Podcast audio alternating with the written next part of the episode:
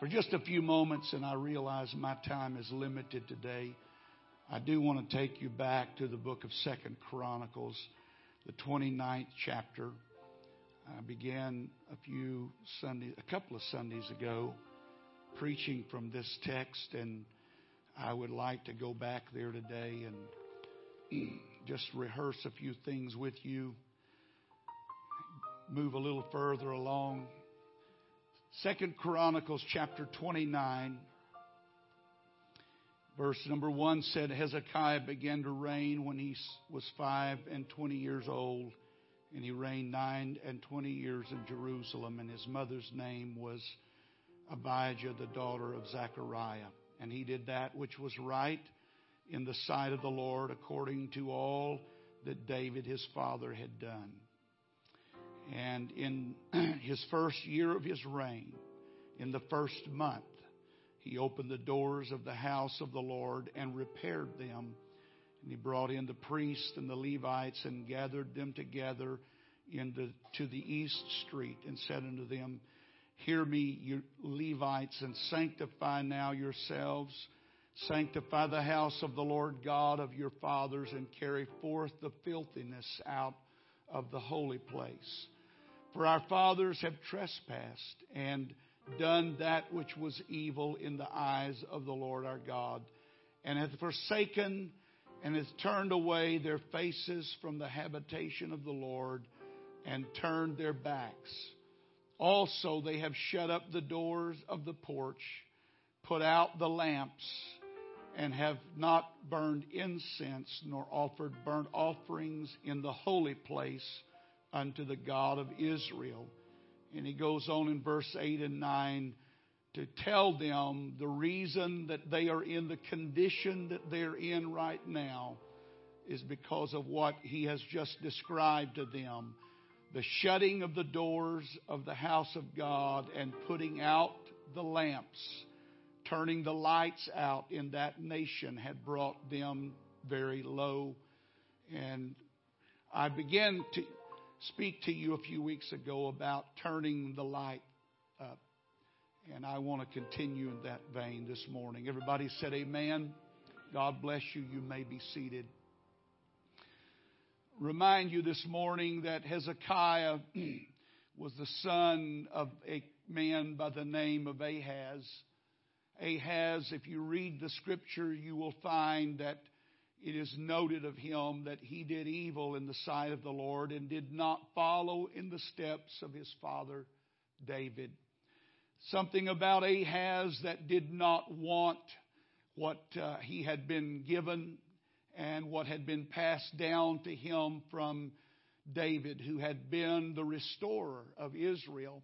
He had brought them back to prominence. He had been the king to this day that they still consider to be the greatest king of all of Israel. But Ahaz, he didn't want to have anything to do with that. And so he turned his back on God and he turned his back on the, the temple and the worship that went on there. And he turned out the lights in the temple.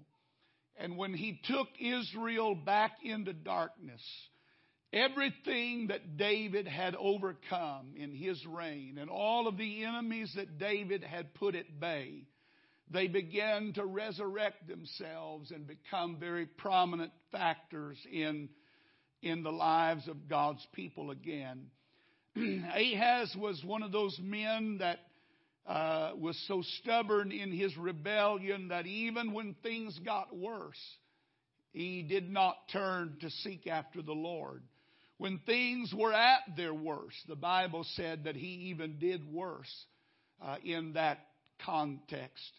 And when I got to looking back at Ahaz, I was reminded this week of something that I had preached from a few months back, maybe a couple of years ago.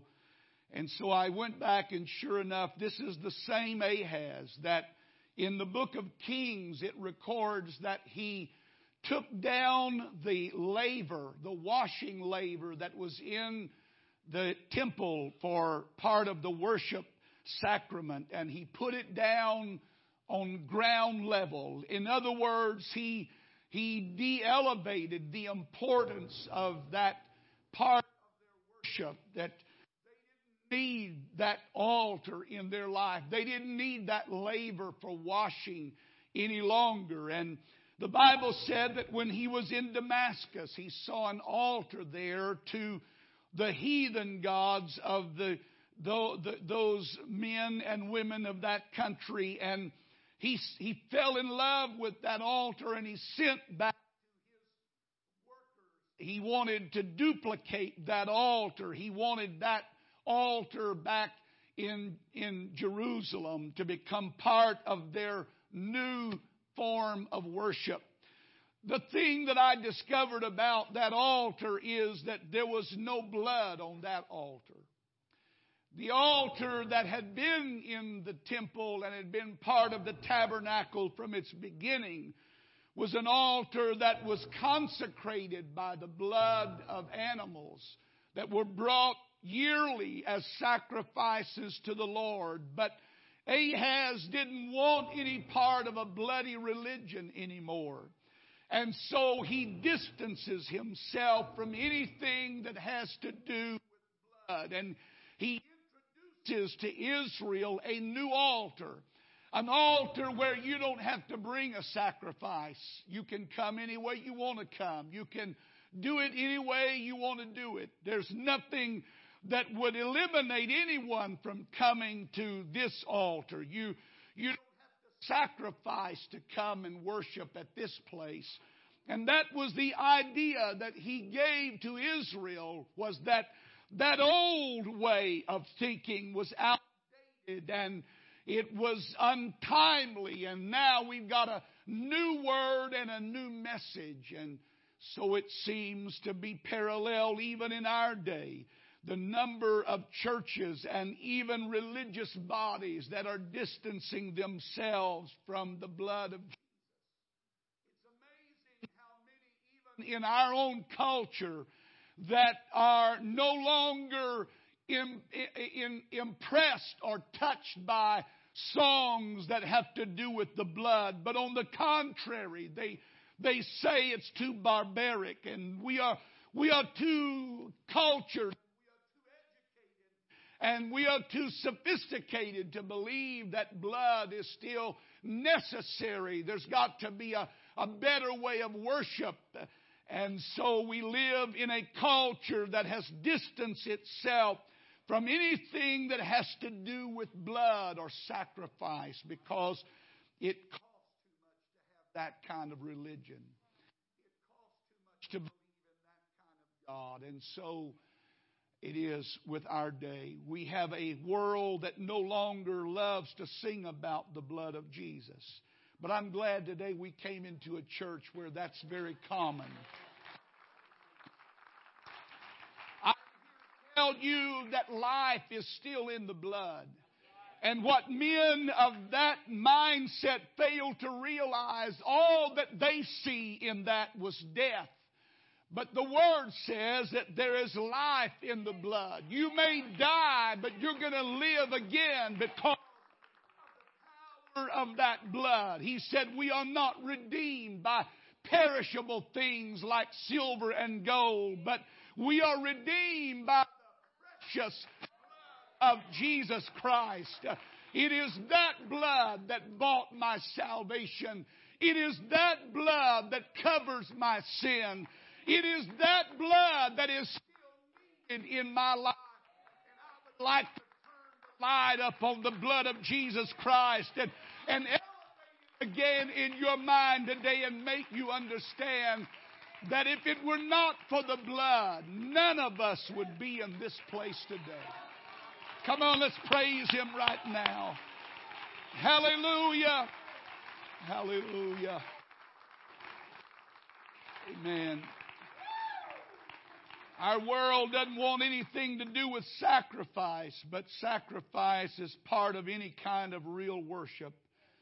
And so Ahaz wanted a different kind of altar.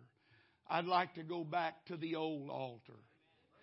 Amen. I'd said I would like to go back to the old altar there was forgiveness there. There's no forgiveness at the new altar. There's no restoration at the new altar. It's just kind of a feel good experience where you're lifted up and your, your ego is, is and, and you're made to feel better about yourself, but nothing's done about your personal problem. Nothing is done about your sin or, or nothing is done about the wrongs in your life. And what I would like to do is take somebody back to the old altar because the old altar still works.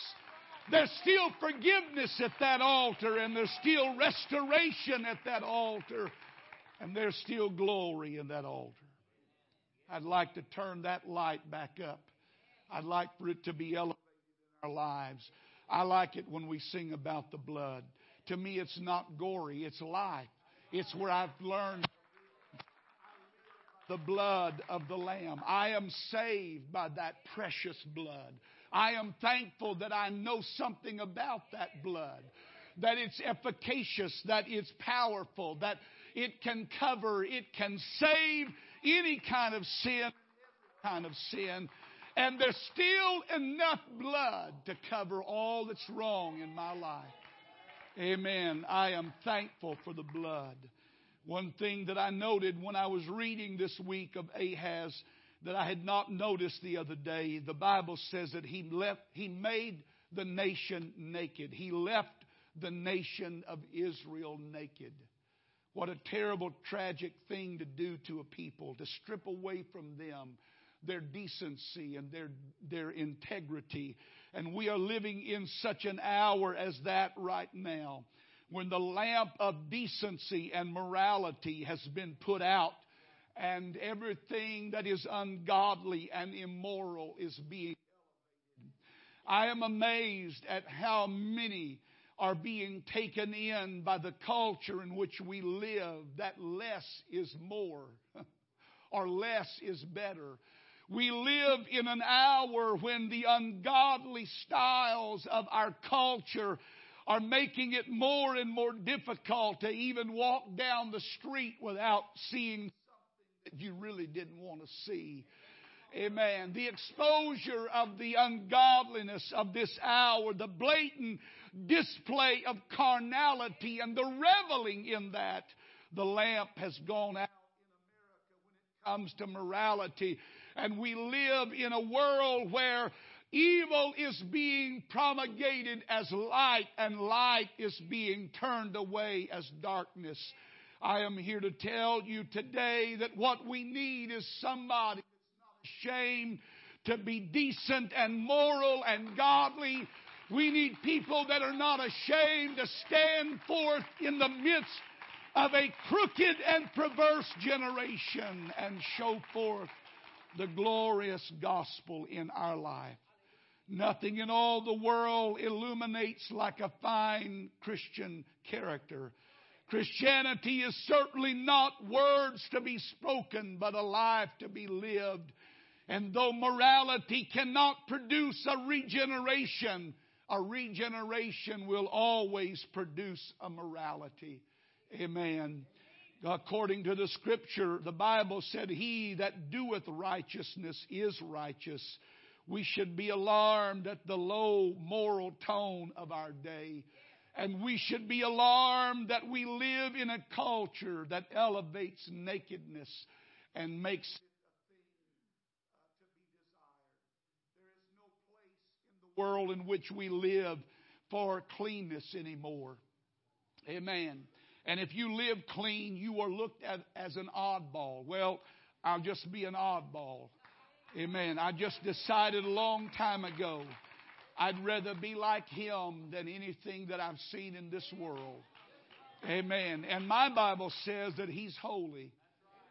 And so I should be holy in my conversation, in my actions. My human nature cannot be allowed to rule in my life because my nature is perverse, but I must bring it under submission. We live in an all time high for low living, but wouldn't it be great if there was a light that began to burn in this area of Houston where godliness was elevated and purity was elevated and honesty was elevated there can never be enough light on that subject, my friend, When holiness becomes a part of my life, I desire it because of Him. I want to be like Him. Amen. Not just a Sunday holiness, but an everyday holiness. Far too many want a good mixture of the world and God, and they think that they can live good that way. But the truth is, you don't live good that way. Amen. Somebody t- take me back to an altar and reintroduce me to light. And help me understand that in a wicked hour when darkness is being elevated, let me remind you that God separated darkness from light for a reason. He separated because He didn't want you to be confused about what it was. And I don't want to come to the place where I'm willing to mix the two and try to make something new. I'd like to go back to the old path and the old altar and remind myself that it still takes the blood of Jesus Christ. There is no remission or forgiveness without Him. It still takes the name of Jesus to be it, it, takes that wonderful name not only over my life, but in baptism it takes that name. Amen. Would you lift your hands and praise the Lord right now? Oh, Lord, we love you today. We thank you for your mercies. Thank you, God, for your grace. Thank you for your strength and help. The Lord. Amen. You, you understand me this morning when I tell you that we live in a very dark hour. We live in a day when men are proud of their evil. But somewhere somebody's got to lift up a lamp and let it burn brightly. A lamp of godliness and purity, of holiness. A lamp that lifts up the name and a lamp that elevates the purpose of Jesus Christ. By keeping that lamp burning, there can be hope for an ugly, evil hour. If we can keep the light burning, then this light will give hope for the hopeless. Somebody out there in that darkness right now is really tired of that darkness. And when they come into this place, they don't need to be confused about what is here. They need to be able to see a light shining. They're not ashamed of the name. They're not ashamed of the blood. They're not ashamed of calling Him by His name. They're not ashamed of identifying themselves as being a separate and godly people. There's something about that light that I need in my life. Amen. Come on, lift up your voice and stand with me right now and let's praise Him together. Hallelujah, hallelujah, hallelujah, hallelujah. Oh God, help us to lift up a light in this dark and evil hour. Amen. I was amazed this week at some of the things that I that came across the news of what was being uh, promoted as important. And I thought, Lord, how sick this hour, how sick our culture is. And a sick world needs a healthy church. Amen. A sick world needs a church that's not afraid to be identified with Him. You, you know, you and, I, and I've kind of jumped through some things today, but you understand that one of the lamps that the world would like to put out is the lamp of doctrine. They don't want you believing anything for sure. They don't want you convinced that anything is right. And they will tell you that our world is too big for there to only be one God over all this. There, there's too many cultures involved. There's too many different types of nationalities and people. There's got to be more than one God. And, and so they have elevated the idea that our world needs multiple gods, but my word says, Hear, O Israel, the Lord our God is one Lord. I, I don't find that I need any other God. Because the other gods that I've noticed can't keep their head up when they come into His presence. Amen. When he was brought into the presence of Dagon, Dagon was the great god of the Philistines. He couldn't, Dagon couldn't even keep his posture in the presence of that holy God. And when they came in the next morning, he had fallen over on his face. Who wants to serve a God that can't stand on his own two feet? Man, but the Lord God Almighty and there's a name that goes with that God. That name is Jesus. God is spirit. I understand and I realize that there's a lot of folks that will argue with you about Father, Son, and Holy Ghost. Well, let me just say this. The Bible says that a spirit hath not flesh and bone. And so when we come to God, we understand that He is an eternal spirit that fills everything, the universe, and He's everywhere all at one time. But when He chose to identify Himself with man, He made one body, one body, one person, and He indwelt that body, and He put all of the fullness of His Godhead into that one body so that when you get to heaven, you're not going to have to worry about whether you're going to please all three. You're going to get all three in one. There's only one throne there. The Bible said in Revelation chapter 4, I saw a throne and one who sat on the throne. The world would like to tell you that that's not possible, but I'm here to tell you it is. He is the mighty God. He is the everlasting Father. He is the Prince of Peace. He is Alpha and Omega, beginning and end, the first and the last. He that was and he that is to come. He's the everlasting God. Hallelujah. Amen. We're going to keep that light burning. You say, but Brother Hughes, Jesus' name offends somebody. No, it doesn't. It only offends those who don't understand what that name represents. That name represents all power in heaven and earth. And that name is so powerful that when you speak that name, demons tremble. And by the way, did you know that the devil is a one God devil? He believes there's one and trembles. Amen. The devil ought to know something because he used to be something other than the devil. He used to be the choir master of heaven. So if anybody ought to know anything about the Godhead, Lucifer ought to know something about the Godhead. Oh, yes. And he does. He said there's one God. And that one God has manifested himself to us in Jesus. And when you say Jesus, you say all that needs to be said from beginning to end, from the first to the last, and everything in between. I want to lift up that name of Jesus. I want to turn that light up. That, that name's still important. It's still the only saving name.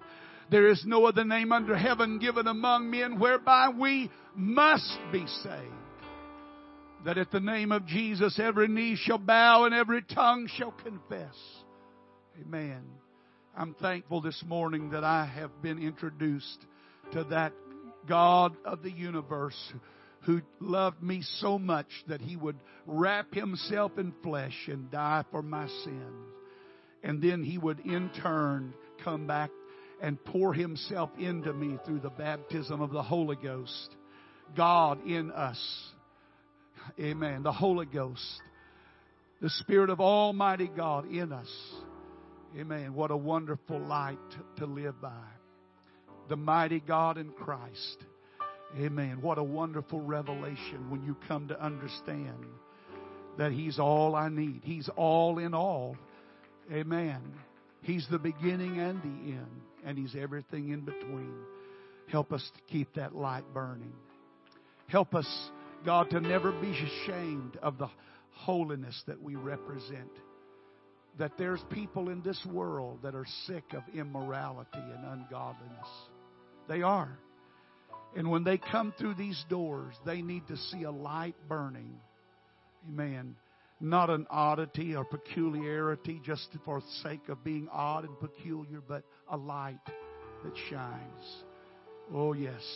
A light that reminds them there is an altar where sins can be forgiven, where life can be restored, where hope can be brought back. Amen. You're here today because of the blood. You ought to lift your voice and thank Him that that blood has been sufficient for you. Come on, praise Him right now. Hallelujah. Blessed be the name of the Lord. Blessed be the name of the Lord. Amen. There's one other light that I think we've got to keep burning, and that is the, the light of His second coming. I still believe the Lord is coming back after a church that's made itself ready. And I, I, that's, that's the blessed hope that I live by every day that this could be the day the Lord comes. Now, I don't know all about eschatology and, and all of the uh, things that some of these men know. I just know He's coming again. And I don't think it's going to be very long. I think the signs that He has given to us are evident that soon and very soon we're going to go to see the King. Amen. If that does not encourage you this morning, I would challenge you to lift your hand to Him right now and say, God, help me. I want that hope in my heart. Amen. The hope of a better life beyond here, beyond today, beyond this moment. An eternal life. Hallelujah. God, all over this building right now, there are people standing here today. They're here by the grace of God. They're here by your mercy. They're here because of the blood that never lost its power. It still heals, it still delivers, it still sets free, it still cleanses, it restores. Lord, I'm thankful for that lamp today. Help me to never let that light go out, Lord. Oh Lord, if there's anybody here today that's sitting in darkness, would you let that light shine in their heart right now? The glorious gospel of Jesus Christ. That they can be born again of the water and of the Spirit, that they can be renewed, revived, they can be restored, whatever their situation might be. As every head is bowed and everyone is praying, I wonder if there's anybody here this morning that says, God, I, I need you today. I need your hand upon my life and you'd be willing to slip out and meet me here at this altar we'd take a moment to pray with you before we left here today.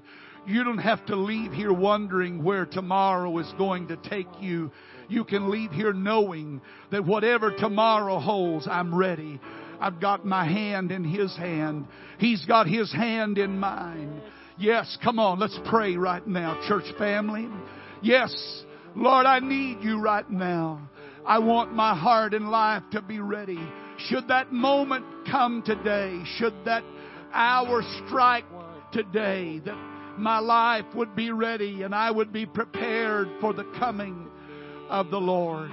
Oh Lord, today that I would not put off my opportunity to get my heart right with you.